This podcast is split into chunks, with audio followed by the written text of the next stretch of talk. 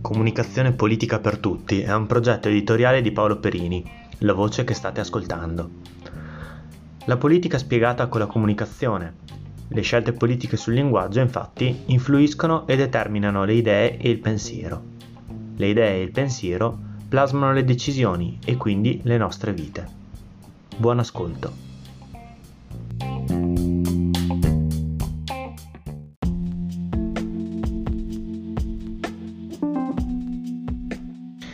Eccola qui la puntata in cui parliamo del rant di Beppe Grillo, ma non tanto per dare importanza al personaggio, anzi semmai per smontarne un po' di importanza, ma perché è assolutamente eh, centrale nella, nel dibattito pubblico e soprattutto eh, per il fatto che insomma è una figura comunque politicamente rilevante eh, che eh, ha usato la propria rilevanza politica e mediatica per difendere il figlio e eh, sostanzialmente infangare la vittima.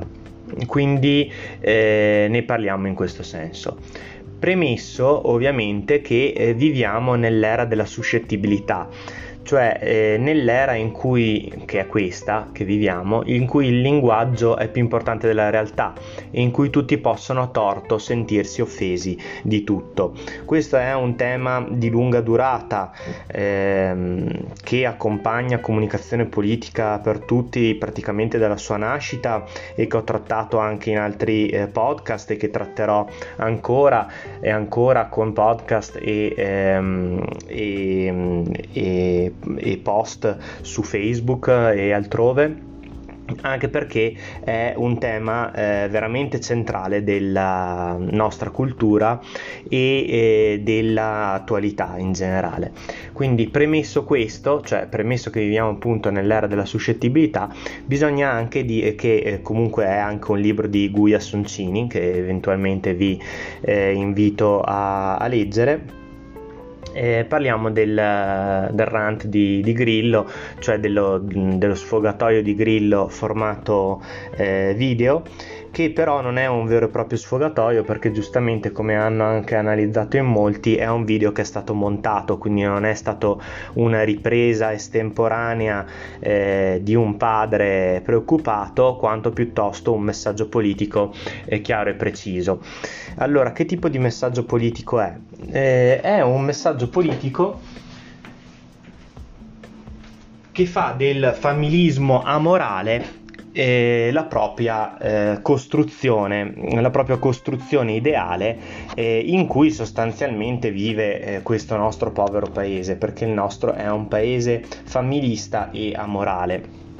familista perché tutte le idee del mondo, tutta l'etica del mondo crolla improvvisamente nel momento in cui eh, e tutte le proprie idee e tutti i propri valori per l'italiano medio crollano improvvisamente nel momento in cui questi valori e queste idee vanno a cozzare con il proprio interesse personale. Succede sempre, eh, succede a un sacco di persone e soprattutto a persone meno importanti di Grillo. Quando succede a Grillo, puntualmente il fatto di essere un manettaro, come eh, lo è sempre stato Grillo, di essere un giacobino e di non credere alla eh, presunzione di innocenza,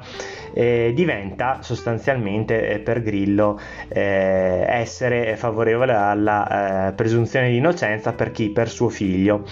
e quindi eh, se volete anche un po' eh, ovviamente mh, mm, eh, ipocrita e razzista questo modo di fare, nel senso che eh, per uno che eh, penso sia un, eh, un, ladro lo deve essere di sicuro, non dobbiamo neanche aspettare il processo, lo dobbiamo mettere in galera. Per un politico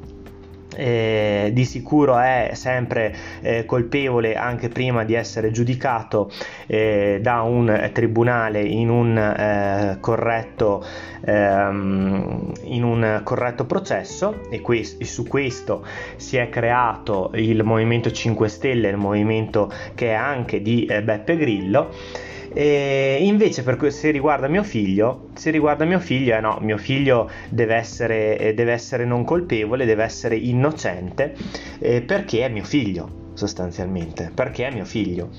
Ecco, questo è il eh, familismo amorale eh, di eh, Beppe Grillo che eh, non fate le faccine contrite è eh, tipico dell'Italia, insomma, è molto condiviso, non solo, non solo da eh, populisti come Grillo, ma anche da tantissime altre persone che navigano in altri poli politici eh, secondo me è eh, grave perché non solo c'è eh, quello che dicono le femministe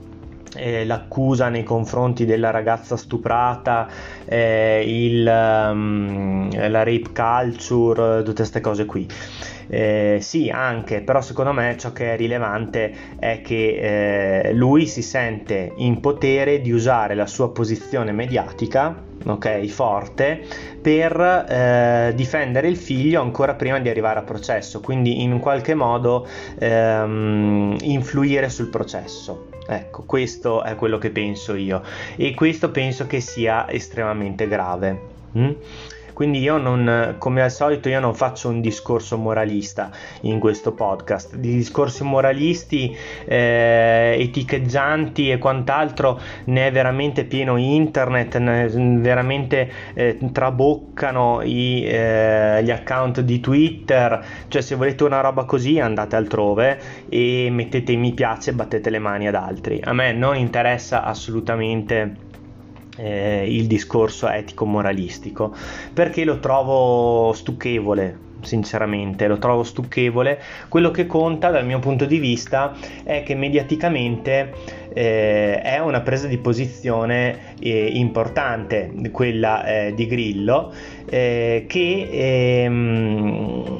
prima di tutto mostra di nuovo i muscoli nel senso che ehm, all'interno del Movimento 5 Stelle dice attenzione, eh, non, non, c'è solo Giuseppe Conte, ci sono anch'io che comando no? e fa vedere di nuovo la sua faccia, i suoi valori eh, che sono quelli originari del Movimento 5 Stelle che sta ovviamente soprattutto per quanto riguarda la classe dirigente mutando in qualche cos'altro. Sapete che c'è una parte del movimento che è sempre più vicina a, al... Um,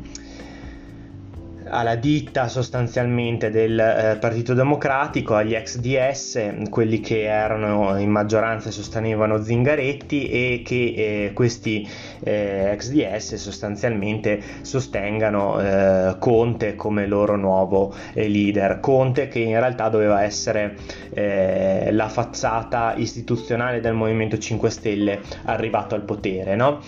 E che invece eh, è stato eh, un po' eh, accalappiato dal Partito Democratico. Ehm,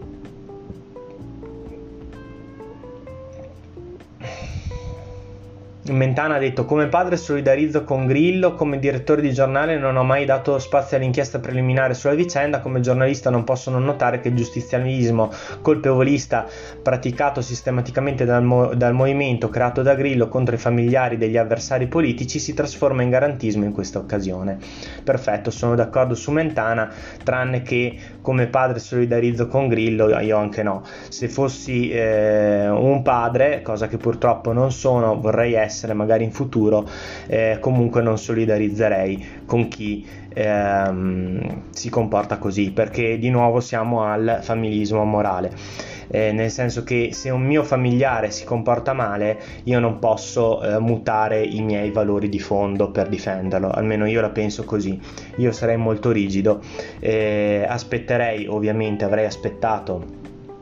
in silenzio e con dignità eh, la conclusione del processo nei confronti di mio figlio, dopodiché eh, in entrambi i casi, sia prima sia dopo, l'avrei sgridato, almeno sgridato per il comportamento di sicuro, di sicuro poco rispettoso eh, e eh, poco etico che ha avuto. Eh, detto questo, eh, ripeto, non voglio scadere nell'aspetto etico, nell'aspetto morale, lo lasciamo totalmente fuori, anche perché una ragazza è stata eh, stuprata, quindi eh, di per sé si tratta comunque di un eh, delitto efferato e odioso. Ehm,